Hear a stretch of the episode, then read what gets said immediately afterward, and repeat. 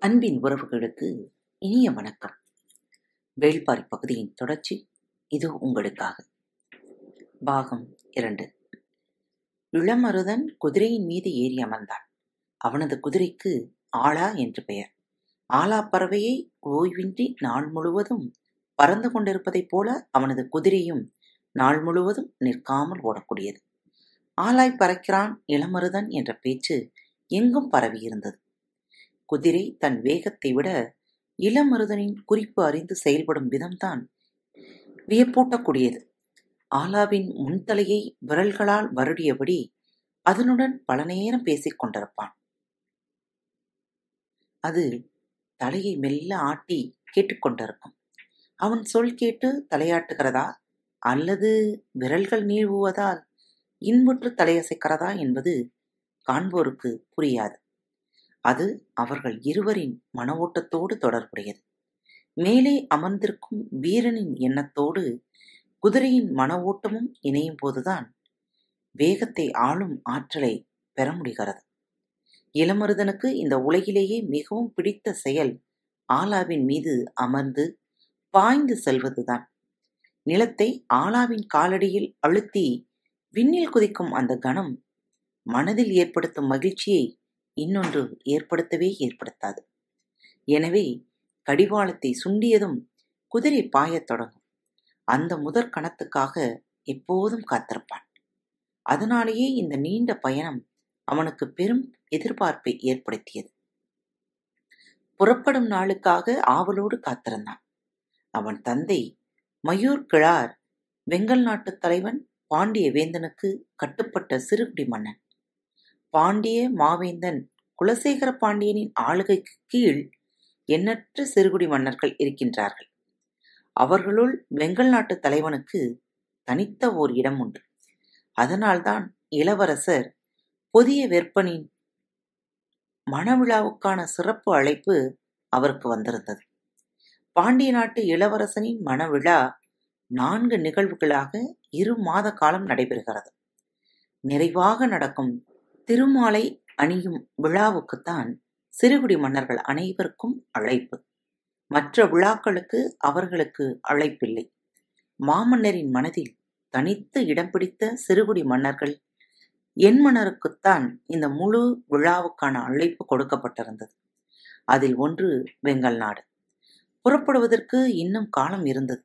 இந்நிலையில் நேற்றைய தினம் அரண்மனையிலிருந்து அவசர ஓலை மணவிழாவுக்காக புதிய மாளிகைகள் கட்டப்பட்டு வருகின்றன. அவற்றின் பணிகளை வேகமாக முடிக்க வேண்டியுள்ளதால் தேர்ந்த சுதை வேலைகள் செய்யும் மண்ணீட்டாளர்களை அனுப்ப வேண்டும் என்னும் மூளையை கொண்டு வந்தான். அரண்மனையின் முதன்மை அலுவலரான செவியன். வெங்கல் நாடு மதுரைக்கு வெகு தொலைவில் பச்சை மலையின் தென்புற அடிவாரத்தில் உள்ளது. பாண்டிய நாட்டின் வடமேற்கு எல்லை இது எனச் சொல்லலாம். செழிப்பான நிலப்பகுதியை கொண்டது. சரிபாதி மலை வளத்தையும் மீதி பாதி மருத நிலத்தையும் கொண்டது. எனவே வனத்தின் செல்வமும் உழவின் செல்வமும் ஒருங்கே கிடைத்தன. அதனாலேயே வெங்கல் நாடு செழிப்புற்று விளங்கியது.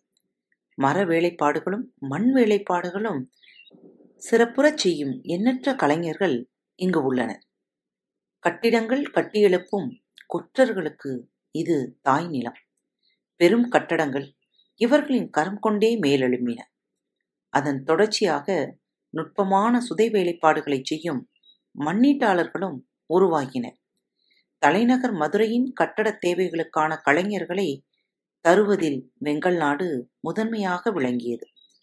பல ஆண்டுகளுக்கு பிறகு தலைநகர் மதுரையை இப்போதுதான் பார்க்கப் போகிறான் இளமருதன் மணவிழாவுக்கு வெங்கல் நாட்டின் சார்பில் தர வேண்டிய சிறப்பான பரிசு பொருள்களை தேர்வு செய்வதில்தான் கடந்த சில மாதங்களாக இவர்கள் மும்முரமாக இருந்தனர். நடக்கப் போவது இந்த புவியின் மாபெரும் விழா. இந்த விழாவில் கலந்து கொள்ள உலகெங்கிலும் இருந்து அரச குடும்பத்தினர் வந்து இறங்கப் போகின்றனர். தனது வாழ்நாளில் இப்படி ஒரு பெரு விழாவை இன்னொரு முறை பார்க்கும் வாய்ப்பு தனக்கு கிடைக்கப் போவதில்லை என்பதை திரும்ப திரும்ப சொல்லிக் கொண்டிருந்தார் மயூர் கிழார் எனவே தாங்கள் தரும் பரிசு பொருள்களை மாமன்னரும் இளவரசனும் கன நேரமாவது கண்கொண்டு பார்க்க வேண்டும் என்பதற்கு பெருமுயற்சி எடுத்துக்கொண்டன எத்தனையோ பொருள்கள் தயாராகி கொண்டிருந்தன. ஆனால் மயூர் கிழார் பெரிதும் கவனம் செலுத்திக் கொண்டிருப்பது ஒரு பொருளின் மீதுதான். அரண்மனையில் புதிதாக கட்டப்படும் மாளிகைகளை பற்றிய விவரம் மற்றவர்களுக்கு தெரிகிறதோ இல்லையோ? மயூர் கிழாருக்கு நன்கு தெரியும். ஏனென்றால் மதுரைக்கு அதிகமான கொற்றர்களை அனுப்பி வைப்பது இவர்தானே. புதிய கட்டுமானத்தில் பேர் எழிலோடு எழுப்பப்பட்டு வருவது பாண்டரங்கம் அரச குலத்தினர் மட்டும் ஆடி மகிழும் கலைக்கூடம். அதுவும் இந்த பாண்டரங்கம் இளவரசரின் மணவிழாவுக்காக கட்டப்படுகின்றது. புதிய வெப்பனின் அந்தரங்க அவை அது. அங்கு கண்ணில் படும் பொருள் அதன் பிறகு ஒருபோதும் மறையாது. நாம் தரும் பரிசு பொருள் பாண்டரங்கில் இடம்பெற வேண்டும். அதற்கு செய்ய வேண்டியது என்ன என்பதைத்தான் பல மாதங்களாக சிந்தித்துக் கொண்டிருந்தனர் மணமக்கள் பொற்காசுகளை அள்ளி எறிய மதுரையின் வீதியெங்கும் பொன்னலி வீசப்போகும் திருவிழா. இந்த விழாவில் சிறுகுடி மன்னன் ஒருவன் தரும் பரிசு பொருள் நினைவில் நிற்க வேண்டும் என்றால் அது இயலாத காரியம் என்றுதான் எல்லோரும் சொன்னார்கள். ஆனால் மயூர் கிழார் விடாமல் முயற்சி செய்து கொண்டிருந்தார். செல்வத்தை விஞ்சும் ஆற்றல் கலைகளுக்கு உண்டு. செல்வத்தின் திளைப்பில் மிதக்கும் கண்களை அதைவிட அதிகமான செல்வத்தை கொட்டுவதன் மூலம் கவனம் பெற வைக்க முடியாது. ஆனால் கலையின் நுணுக்கம் கண்களை அசைவற்று நிறுத்தும். மனிதன் கனவுகளுக்கு அடிமைப்பட்டவன். அவனை குறுக்கு வழியில் வீழ்த்துவதும் எப்போதும் எளிது. மயூர் கிழார் பாண்டரங்கத்தில் வைப்பதற்கு ஏற்ற பொருளை ஆயத்தம் செய்வது என முடிவுக்கு வந்தார். அப்போதுதான் அதில் இருக்கும் இன்னொரு சிக்கல் தெரிய வந்தது. நடக்கும் திருமணம் பாண்டிய நாட்டு இளவரசருக்கு என்பதை விட மிக முதன்மையானது அவர்கள் பெண்ணெடுக்கும் இடம் பற்றியது. இந்த மன விழாவிற்கு உலகில் உள்ள கலைப்பொருட்கள் அனைத்தையும் கொண்டு வந்து கொட்டுவர் என்பதை எண்ணிய போதுதான் மயூர் கிழாருக்கு சற்றே அவநம்பிக்கை ஏற்பட்டது. அந்த கலைப்பொருள்களோடு நாம் ஈடு கொடுக்க முடியாது என்று எண்ணி சோர்வுற்றார். அப்போது பொற்கொள்ளர் அவையில் இருந்த இளைஞன் காராளி சொன்னான் வாசல் வரை வந்து வழுக்கி விழக்கூடாது. அந்த வழியிலேயே காலெடுத்து வைத்து முன் நகர்வோம். பாண்டரங்கம் முழுவதும் இடம்பெறப் போவது யவனர்களின் மிகச்சிறந்த கலைப்படைப்பான பாவை விளக்குதான். அது இருக்கும் அவையில் வேறு எந்த பொருளும் கவனம் பெற முடியாது என்று மயூர் கிழார் சோர்வடைந்த போது காராளி சொன்னான். யவன பாவை விளக்கை விஞ்சும் விளக்கொன்றை நம்மால் உருவாக்க முடியும். உறுதியாக முடியாது என்று சொன்ன மயூர் கிழார் காராளியிடம் கேட்டார். நீ யவனர்களின் பாவை விளக்கை பார்த்திருக்கிறாயா? இல்லை மன்னா அதனால்தான் எளிதில் சொல்லிவிட்டாய். நீங்கள் எவ்விடம் பார்த்தீர்கள் மன்னா? வேந்தனின் அரண்மனை முழுவதும் இப்போது யவனர்களின் பாவை விளக்குதானே கண்ணில் படுகின்றன? அரசவை மாடத்தில் சுடர் ஏந்தி நிற்கும் அந்த விளக்குகளை காண்பவர் வியந்து போய் நிற்பர். சற்றே இடைவெளி விட்டு காராளி சொன்னான் அரசவை மண்டபம் அரண்மனை மாடங்கள் என எங்கும் பார்த்து பழகிய ஒரு கலைப்பொருள். அந்தரங்கமான இடத்தில் கூடுதல் கவனத்தை பெறுமா? காராளியின் கேள்வி மயூர் கிழாருக்கு வழிகாட்டத் தொடங்கியது. அவன் மேலும் சொன்னான் அது மணமக்கள் கூடி குளவும் அரங்கு. அங்கே கண்களுக்கு தேவை புதுமை. அதுவும் காதலுக்கு அப்பாற்பட்ட புதுமை அன்று. காதலுக்குள்ளே மூச்சு முட்ட இழுத்துச் செல்லும் ஒரு புதுமை. அதை நாம் களைவடிக்கலாம். என்ன செய்யலாம் என்கிறாய்?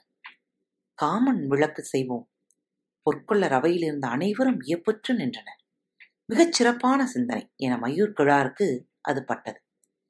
அவன் அடுத்து சொன்னான் காமன் விளக்கு மட்டும் போதாது. நாம் வழக்கமாக செய்யும் நாக விளக்கு இரண்டையும் சேர்த்து செய்ய வேண்டும். அதுதான் காமன் ஏற்படுத்தும் கனவுக்கு உருவம் கொடுக்கும். எல்லோரும் வாயடைத்து போனார்கள். இரண்டு நாகங்கள் பின்னியபடி மேலெழுந்து தலை நீட்ட அதன் உச்சந்தலை சிறு குழியின் முன் விளக்கின் நாக்கும் நாகங்களின் நாக்குகளும் ஒன்றாக நீட்ட சுடர் எரியும் வடிவு கொண்டது நாக விளக்கு. நாகம் கொண்டு காமம் கவர்கிறான் இளைஞன் என பூரித்து நின்ற மயூர் கிழார் கேட்டார் வயதிலும் அனுபவத்திலும் பெரியவர்கள் இருக்கும் இந்த அவையில் யாருக்கும் தோன்றாத சிந்தனை உனக்கு எப்படி தோன்றியது என்று. மெல்லிய செருப்போடு காராளி சொன்னான் அவர்கள் வயதிலும் அனுபவத்திலும் மூத்தவர்கள். எனவே அனுபவத்தின் கண்கொண்டு பார்க்கின்றனர். அனுபவம் அடைவதிலிருந்து மட்டும் ஏற்படுவது இல்லை. அடையாததிலிருந்தும் ஏற்படுகிறது. நான் அடைந்திராத அனுபவத்தின் கண்கொண்டு பார்த்தேன். மயூர் கிழார் வியந்து போனார். அவனது சொல் அவரை மயக்கியது. பணிகள் தொடங்கின. காமன் விளக்கை செய்வது எப்படி? காமத்துக்கு வடிவம் கொடுக்க முடியுமா? அது காட்சி வயப்பட்டதன்று. கனவு வயப்பட்டது. பூவின் மலர்தலில் வெளியேறும் மனம் போல மனித மலர்தலில் உள்ளுறங்கும் நிகழ்வு அது. கனவை கண்கொண்டு பார்க்க நினைப்பது அறியாமை. அது கண்ணுக்குள் பார்க்க வேண்டியது. எனவே தங்களுக்குள் மூழ்கும் எண்ணங்களுக்கு வாசல் திறக்கும் வழிமுறைகளை பற்றி சிந்திக்கலானான் காராளி. சட்டங்களால் எல்லா திசைகளிலும் இழுத்து பிடிக்கப்பட்டிருக்கும் தோளில் ஓவியத்தை வரையத் தொடங்கினான். காதல் பரவசத்தில் நிற்கும் ஒரு பெண் தனது வலது கையை பக்கவாட்டில் சற்றே உயர்த்தி பிடித்திருக்கிறாள். அந்த உள்ளங்கையில் தீபத்துக்கான அகல் இருக்கிறது. இடது கையை மார்போடு அணைத்தபடி வைத்திருக்கிறாள். அந்த கை ஒரு மலரை பிடித்துக் கொண்டிருக்கிறது. அவளின் பேரழகில் மயங்கிய காதலன் அவளின் முகம் பார்த்தபடி மிகவும் அணுக்கமாக கிறங்கி நிற்கிறான் காராளி வரைந்த இந்த ஓவியத்தை பார்த்தவர்களுக்கு சற்றே ஏமாற்றம் ஏற்பட்டது. இந்த படம் மிக அழகாக இருக்கிறது. ஆனால் இதில் என்ன புதுமை இருக்கிறது என கேட்டனர். ஓவியத்தை சிலையாக்கினால்தான் இதில் உள்ள புதுமை தெரியும் என்றான் காராளி. அவன் வரைந்தது போலவே மிகவும் அழகும் உணர்வும் கொப்பளிக்கும் சிலை வடிக்கப்பட்டது. வலது கையில் விளக்கு ஏந்தி இடது கையில் மலரை மார்போடு அணைத்து நின்றாள் அந்த பெண். காதல் பேருணர்வில் அவளின் முகத்தருகே வியந்து நின்றான் ஆண். பெரும் எதிர்பார்ப்புடன் வந்து வார்ப்பு சிலையை பார்த்த மயூர்களாரின் முகம் சற்றே வாடியது. அழகாய் இருக்கிறது ஆனால் புதுமை இல்லையே என்றார். காராளி சொன்னான் அவளின் கையில் இருக்கும் அகலில் விளக்கேற்றி பாருங்கள் புதுமை துளங்கும். அந்த புதிய விளக்கில் எண்ணெய் ஊற்றி விளக்கேற்றினர். தீச்சுடர் எரியத் தொடங்கிய போது எல்லோரும் கவனமாக பார்த்தனர். விளக்கின் ஒளி இருவரின் கன்னங்களிலும் பட்டுத் தெரிப்பதை கண்கள் உற்று பார்க்கையில் காராளி கூறினான் பின்புறம் நீளும் நிழலை பாருங்கள்.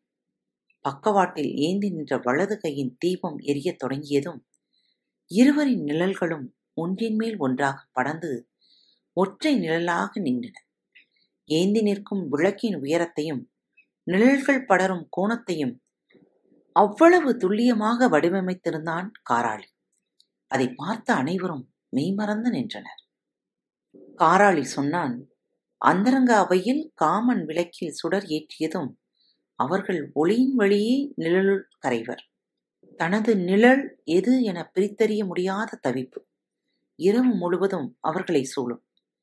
காமம் ஒளியால் அல்ல ஒளி ஏற்படுத்தித் தரும் இருளுக்குள் தான் மலரத் தொடங்கும். நீர்மழலையில் இருக்கும் எண்ணெய் நெருப்பாய் மாறி சுடர்வதைப் போலத்தான் தங்களுக்குள் இருக்கும் உயிர் பற்றி எரிய ஓர் உயிராய் ஒடுங்குவர். அனைவரும் வாயடைத்துப் போனார்கள். காராளி தொடர்ந்தான் நிழலை இன்னும் கூர்ந்து கவனியுங்கள். அதிர்ச்சியில் இருந்து மீளாதவர்கள் கண்களை அகலத் திறந்தபடி உற்று பார்த்தனர். தீச்சுடர் அசையும் போதெல்லாம் நீண்டு கிடந்த நிழல்கள் அசைந்து நெழிந்தபடி இருந்தன. இருக அனைத்து புரளும் உருவங்களை அவை நினைவுபடுத்தின. உருவ அசைவுகள் ஆளுக்கொன்றாக தோன்றத் தொடங்கின. கனவு ஒவ்வொருவருக்குள்ளும் நிகழ்ந்து கொண்டிருந்தது. எவரும் பேசிக் கொள்ளவில்லை. ஏறக்குறைய ஒரே நிலையை அடைந்தன. காண்பவரின் கண்ணுக்குள் கனவை நிகழ்த்துவதுதான் கலை. காராளி தான் முன்னர் சொன்ன சொற்களை மனதுக்குள் அசை போட்டபடி நின்று கொண்டிருந்தான். பேச்சற்று நின்றிருந்த மயூர் கிழார் நேரம் கழித்து சொன்னார் இந்த விளக்கு எனது வாக்கை காப்பாற்றியது. உனது வாக்கை அழித்து விட்டது. அவர் சொல்வதன் பொருள் யாருக்கும் புரியவில்லை. என்ன தவறிழைத்தான் காராளி என்று மற்றவர்கள் சிந்திக்கலாகினர். மயூர் கிழார் சொன்னார் மிகச்சிறந்த பரிசு பொருளை கொண்டு செல்வேன் என்ற எனது வாக்கை இந்த சிலை காப்பாற்றிவிட்டது. ஆனால் அனுபவம் இல்லாதவன் என்ற உனது வாக்கை இது பொய்யாக்கிவிட்டது. அரங்கம் சிரிப்பால் நிரம்பியது. காராளி சற்றே தலைவணங்கி நின்றான். இந்த சிலையின் சிறப்பு வலது கையில் ஏந்தி நிற்கும் விளக்கன்று இடது கையில் பிடித்திருக்கும் மலர்தான். ஆனால் அது யார் கண்ணுக்கும் படவில்லை. யாரும் அதை பொருட்படுத்தி பார்க்கவில்லை. பெரும் படைப்பை உருவாக்கும் கலைஞனுக்கு ஏமாற்றமே மிஞ்சும். காராளிக்கும் அதுவே மிஞ்சியது. ஆனாலும் யாரேனும் ஒருவரின் கண் அந்த சிறப்பை கண்டறியும் என்ற நம்பிக்கை அவனுக்கு இருந்தது. அகம் மகிழ்ந்து பாராட்டினார் மயிர்கிழார் மெருகேற்றும் பணியை விரைவில் முடியுங்கள் என்று உற்சாகமாகச் சொல்லிச் சென்றார். வேலைகள் முன்னிலும் வேகமாக நடந்தன. இந்த நிலையில்தான் மதுரையிலிருந்து செவியன் ஒருவன் ஓலை கொண்டு வந்தான். கொற்றர்களை அழைத்துக் கொண்டு உடனே வர வேண்டும் என்று ஐம்பது கொற்றர்களோடு இளமருதன் மறுநாள் புறப்படுவதாக முடிவாயிற்று. காராளி செய்து கொண்டிருக்கும் காமன் விளக்கின் பணிகள் முடிவடைய இன்னும் ஒரு வார காலமாகும். ஆனால் நாளை தனது மகன் வெறுங்கையோடு போனால் நன்றாக இருக்காது. ஏதாவது பரிசு பொருள் கொண்டு போக வேண்டுமே என எண்ணினார் மயூர்கிழார் ஒன்றும் பிடிபடவில்லை. தனித்துவம் இல்லாத பொருளை கொடுத்து விடுவதை மனம் ஏற்கவில்லை. சரி விடியட்டும் பார்க்கலாம் என முடிவு செய்தார். மறுநாள் அதிகாலை மலையடி வாரத்தில் உள்ள தனது நிலத்தின் விளைச்சலை பார்க்க மூன்றோர் உழவன் சென்றான். காட்டாற்றின் அக்கறையில் இருந்தது அவனது விளைநிலம். இரவு கடும் மழை பெய்திருந்தது. காட்டாற்றில் வெள்ளம் கரை புரண்டு ஓடியிருக்க வேண்டும். இப்போது சற்றே குறைத்திருந்தது.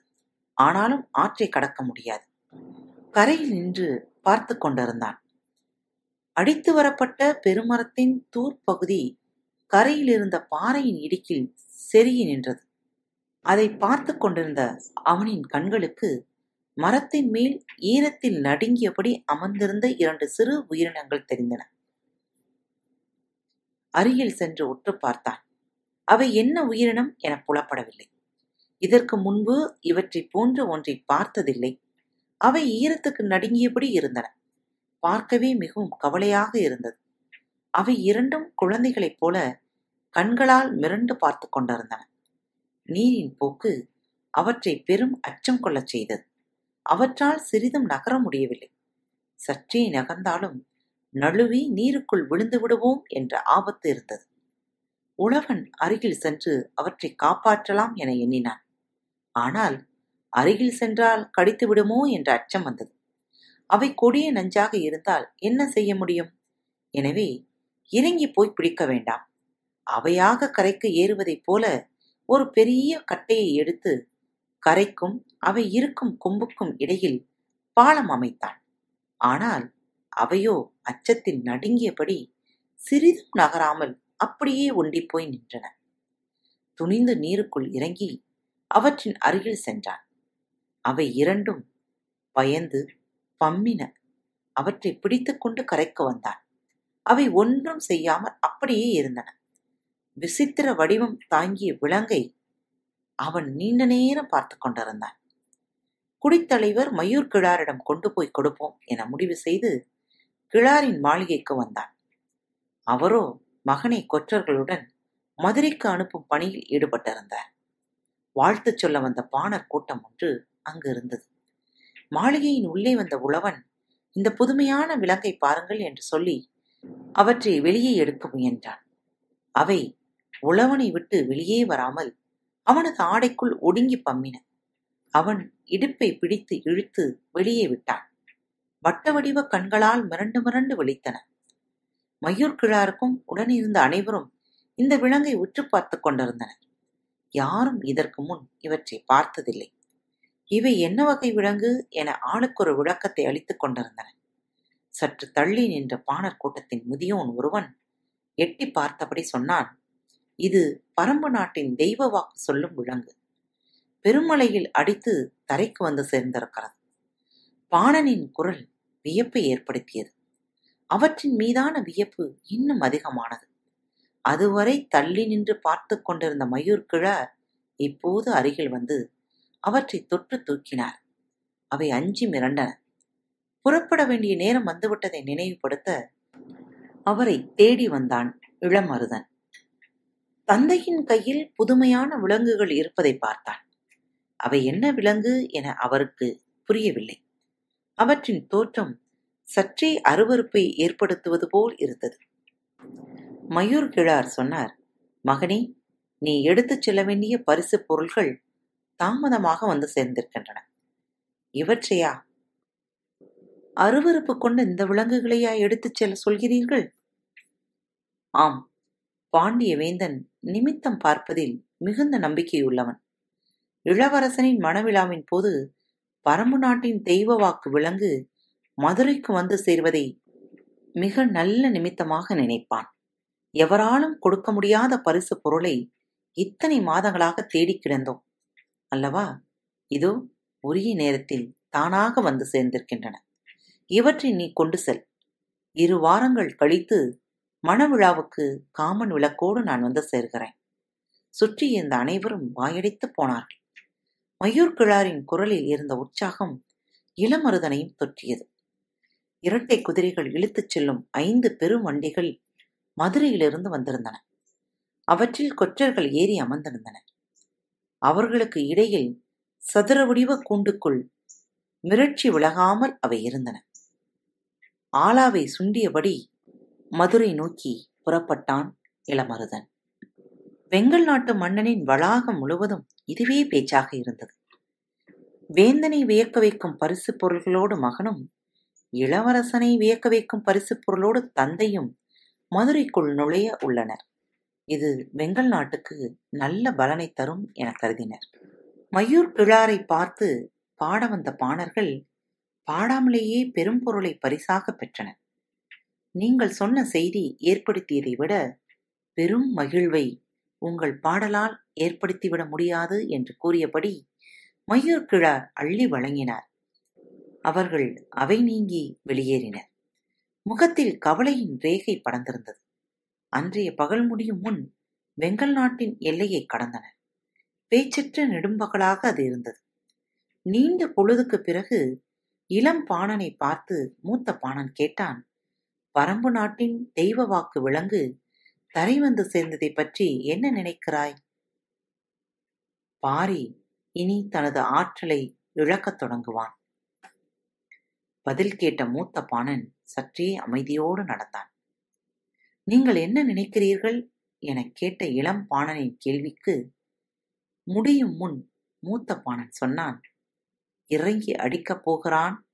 வேள்பாரி. பரம்பின் குரல் மீண்டும் முழிக்கும் காத்திருப்போம். நேயர்களே பாரத் வலையொலி பக்கத்தை சப்ஸ்கிரைப் செய்யவில்லை எனில் சப்ஸ்கிரைப் செய்து கொள்ளுங்கள். ஃபேவரட் பட்டனை அழுத்த மறக்காதீர்கள். உங்களது கருத்துக்களை எங்களுக்கு மெசேஜ் மூலமாகவோ அல்லது இமெயில் முகவரியிலோ எழுதி அனுப்புங்கள். இப்படிக்கு உங்கள் அன்பு தோழி.